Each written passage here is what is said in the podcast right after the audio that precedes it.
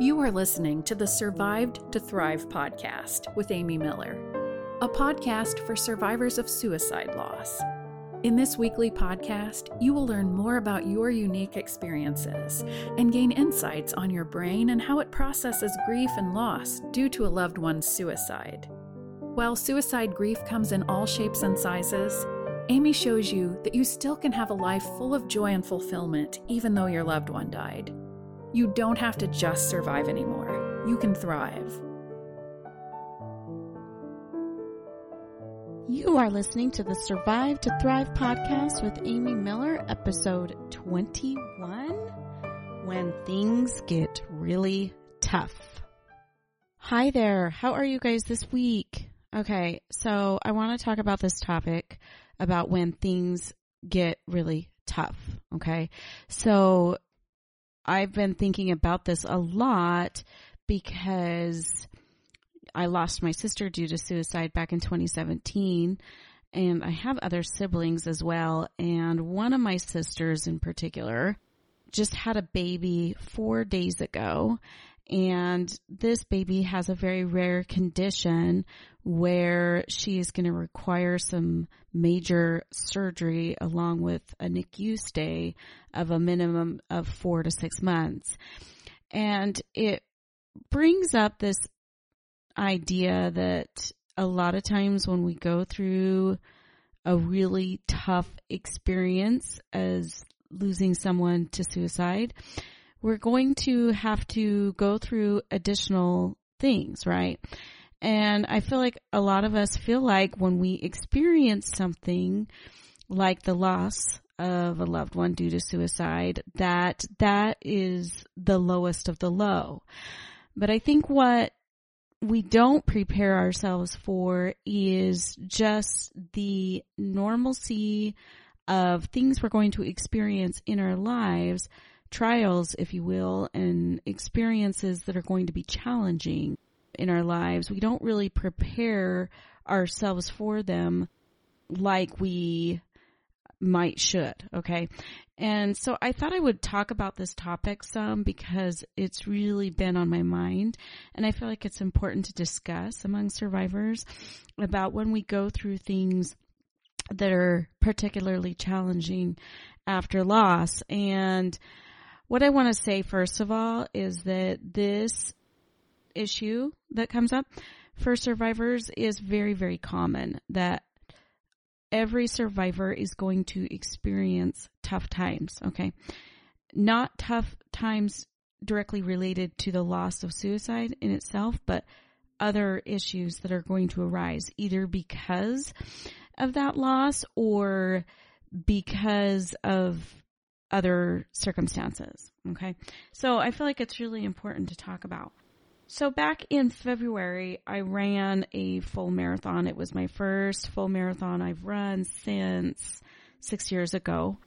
I had a baby recently and it required surgery and you know, a lot of uh, additional complications after having my son. And I just had this innate desire that I wanted to accomplish this goal of running this marathon because it was something that I was able to do before. I had run three previous full marathons and over a half a dozen half marathons. And so I really wanted to accomplish this goal of running this marathon again after having my son. And my son right now 20 months old, a little over 20 months old. And so at the time when I ran this race, he was already past that 19th month age. And I just thought, you know, I just really want to do this. So I did some training and I worked really hard and I knew going into this race that it wasn't going to be my best. Okay. I knew that going into it that it was a comeback race, if you will, that it was something that I wanted to do, but my goal in mind really was just to finish the race. Okay. And so I went through the training and the training was rigorous and it was challenging at times. And on race day, it seemed as though I was doing pretty good. I was running and I was kind of eyeing out of the corner of my eye this pacer.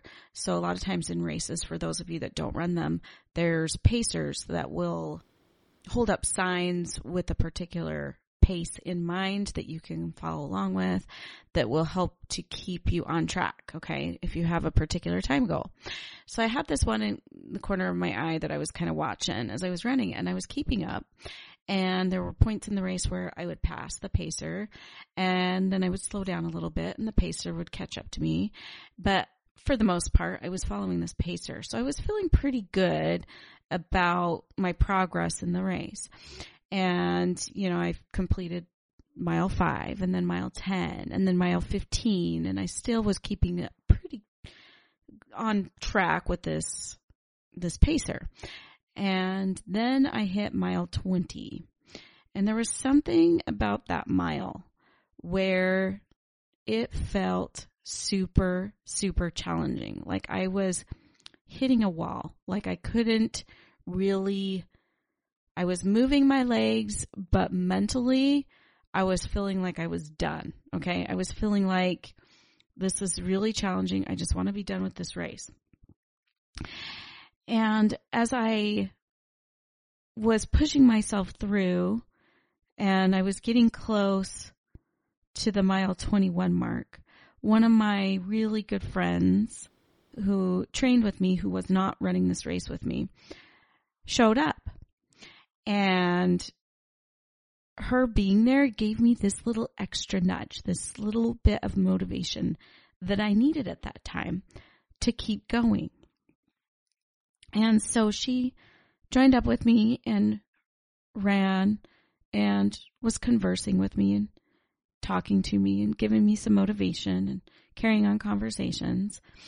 And as she was doing this, it brought to my mind how important people are in our lives when we are going through these tough times, right? And how they can really change our perspective and help motivate us to keep going, to push through when things are, are really, really tough.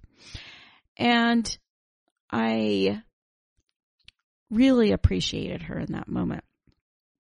But as we continued to progress, her being there wasn't quite enough anymore. Like I felt as I hit mile 22 that it was becoming even more challenging, even with a friend cheering me on and being there with me and going through it with me. And as I was going around a corner, I saw another friend of mine who wasn't there to run it with me like this first friend of mine, but was holding up a sign and was really just cheering me on with her daughter and saying, you can do it, and was really cheering me on. And it gave me a little boost. So I kept going, kept running. And of course, as I kept getting a mile further, I'd hit that wall again. And I could just feel me mentally just be done. And it became more challenging for my legs to keep going. And I remember thinking lots of thoughts like, I can't do this. This is so hard. This is so challenging. What was I thinking? And I was going through this like cycle of thoughts about how this was so challenging, how I wanted to quit, how I felt done, and all of these things, right? And as I was going through these thoughts, and things, I really kept thinking to myself and saying out loud, and especially to my friend who was running with me, that I just got to finish it. I just got to get to the end. I got to complete this. I got to see it through. So I would say those things and I was going through this internal battle of mentally wanting to quit, but vocally saying that I'm going to finish, right? And it was probably the most rigorous, most challenging mental gymnastics I've had in my head in a long time. And I was going through this each mile, each half mile, each quarter mile.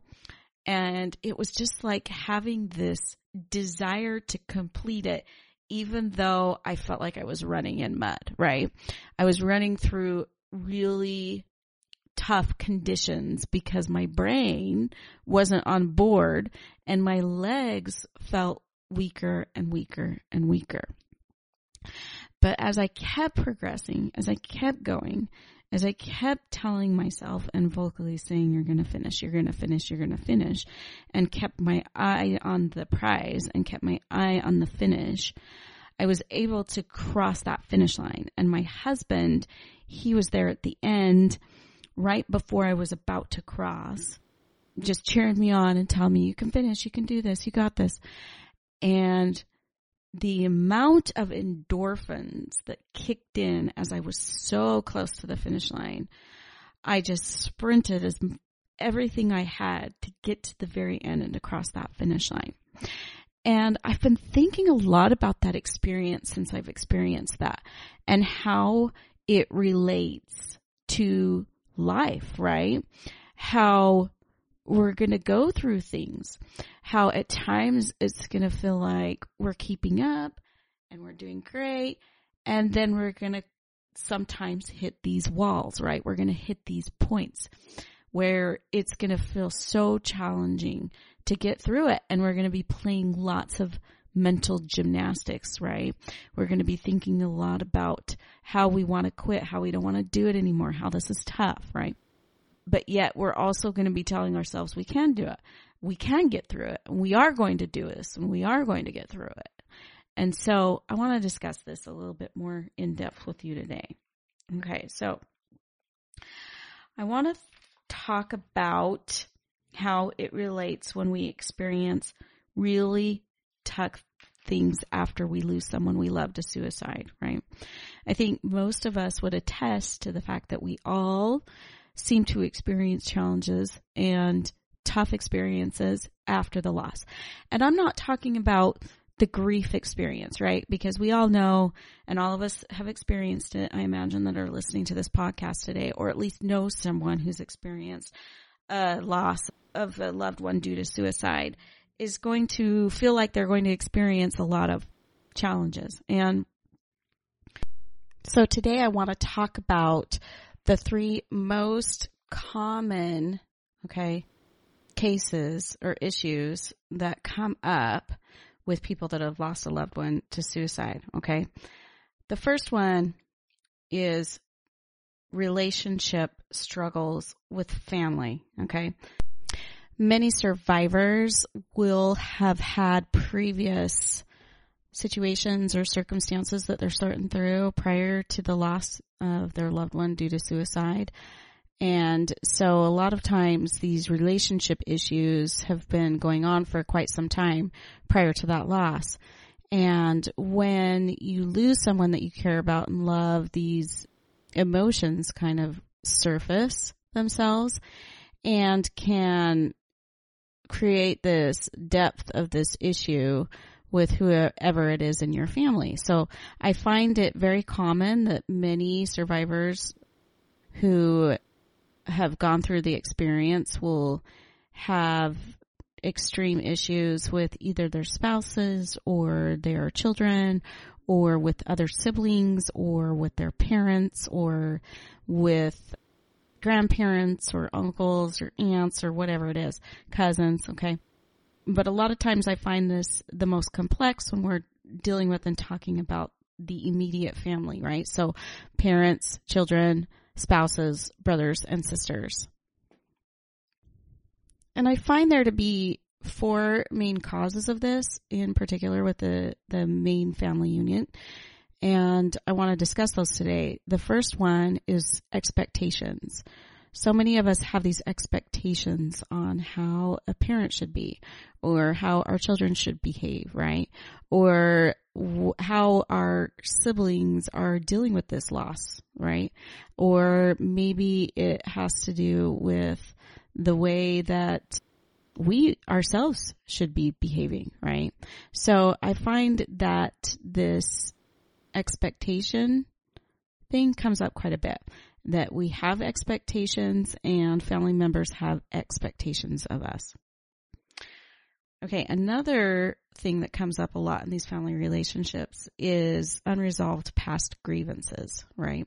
There might be something that happened in the past with this family member, something that went unresolved, and when you are dealing with grief and or past grief, a lot of times these past grievances will surface themselves and there will be an urge inside of you to either confront it or really feel a lot of resentment, right? And so this is another common thing that I see come up. Another one that comes up quite a bit is simple miscommunication. I know miscommunication kind of comes up a lot with any type of relationship issue, right? But I think a lot of times when we're going through grief, sometimes our communication from ourselves isn't coming out the best. And also it's not coming up, up out the best with parents or other siblings or, you know, our spouses. Okay. And this is pretty common because when our emotions are at a heightened level, a lot of times our communication skills seem to lack. Now, and the other one, the last one I want to talk about is heightened emotions due to grief, right? I think all of our emotions kind of get heightened when we're going through the process of grief. Emotions of anger, emotions of sadness, emotions of anxiety and anxiousness, right? All of these things tend to be at a heightened level. So when they're heightened and we're having relationships with people, sometimes our expressions of our emotions are can be a little harsh, can be a little bit strong, and can also create additional challenges in our family relationships. So that's the first one. The second one is finances. Many of you, I can imagine, are placed under a financial burden due to the loss, right? I think there's so many survivors out there that don't really talk about this because they don't want to be so focused on the financial aspect of dealing with loss, but it is a big issue. Okay. It's something that comes up quite a bit for those who have lost a loved one to suicide. Maybe the one that died put you in a financial, a poor financial position. Okay. Maybe you are su- suffering some depression and are struggling to go to work, right? Maybe some of you haven't been doing a great job at your work, so you get laid off or, or maybe you even get to a point where you quit. That can cause a financial burden. Um, and also too, having the funeral expenses can also add to a financial burden, right? So this actually comes up quite a bit as a struggle and an issue and a challenge that comes up for a lot of survivors of loss. Okay. The third one I want to talk about, and the last one I really want to discuss today, we are going to go through things in life that are going to be additional challenges. Okay. Like my sister, for example, and she's going through this experience where her baby is undergoing a serious surgery. Okay.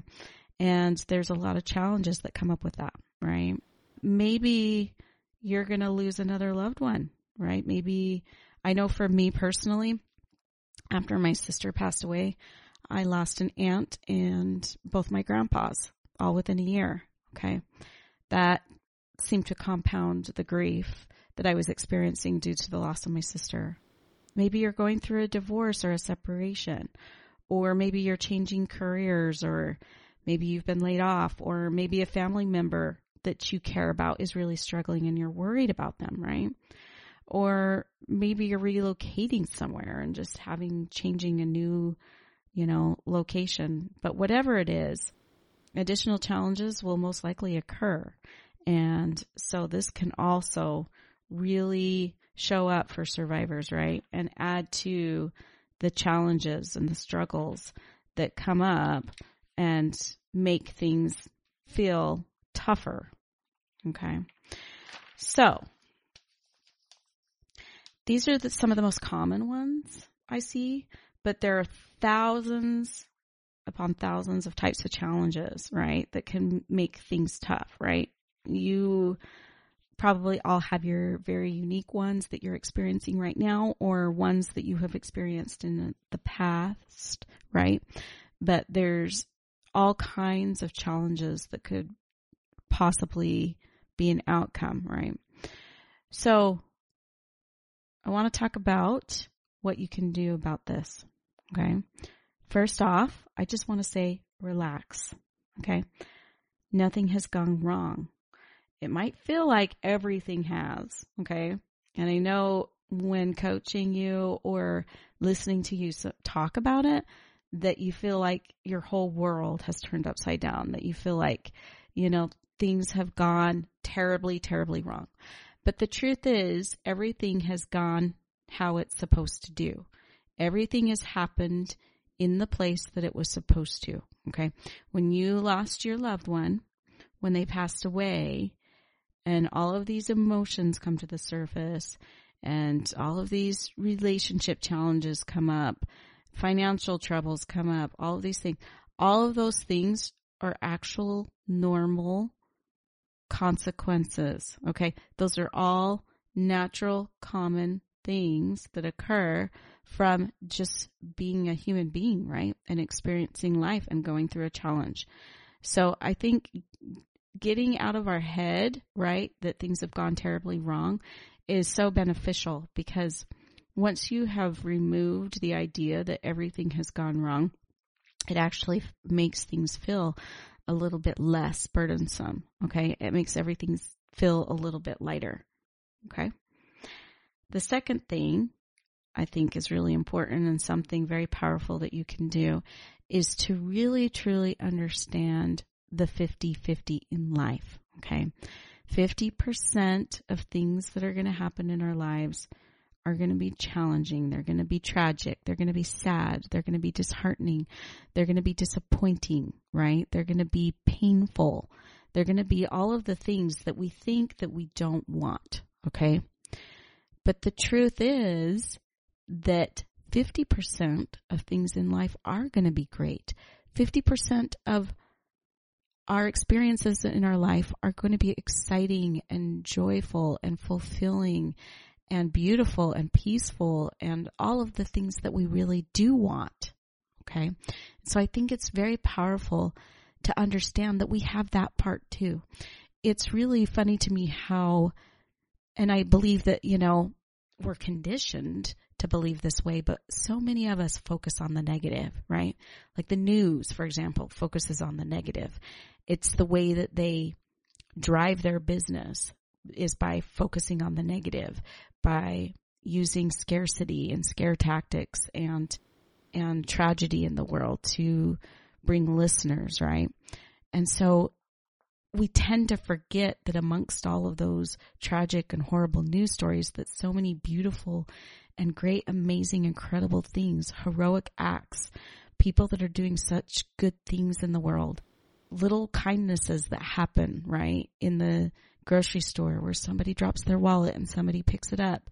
You know, a small child holds the door open for an elderly woman as she's trying to get, go into the store. Okay. All of these things are happening all around us, but we don't hear about them as much, right? And we have a tendency to focus on the negative. But understanding that 50% of the things are hard, but 50% of the things that we go through are amazing and incredible and easy. And I think that's super important to remember. Okay. Now, the last thing I want to say that will really help when you're experiencing challenges and tragedy is to really get comfortable with being uncomfortable. Okay. We've discussed this before in some of my podcasts, but it's super powerful. I think feeling comfortable with being uncomfortable doesn't mean you necessarily like being uncomfortable. It just means that when you're experiencing the discomfort, you're understanding this is absolutely normal and it's okay to feel uncomfortable. Cause so many of us like to resist things that are uncomfortable and things that feel, that bring up discomfort for us. But having the idea of being comfortable with being uncomfortable helps prevent us from resisting it and accepting it more. And I'm telling you that the consequence of that is actually feeling better about it and it's not going to be as hard to go through. Okay. All right. Well, I think that's it, my friends, for today. I hope this is useful for you And hey, listen, I know so many of you are going through so many tough challenges. I hear it from those of you that I coach. I hear it from other survivors. I hear it. Okay. And I hear it loud and clear. But I want to tell you, guess what? You've got this. Okay. You can do this. You can get through this. You're amazing and you're, you've got everything you need to get through it. All right, friends, that's it. I hope you have a wonderful week. Until next week, bye bye. Thank you for listening to the Survived to Thrive podcast. If you like this podcast, please share with your friends and write a review on iTunes. Also, check out survived 2 thrive.com for more information and to subscribe to get the podcast's latest episode, along with useful tips you can begin to use immediately to feel better, directly sent to your inbox.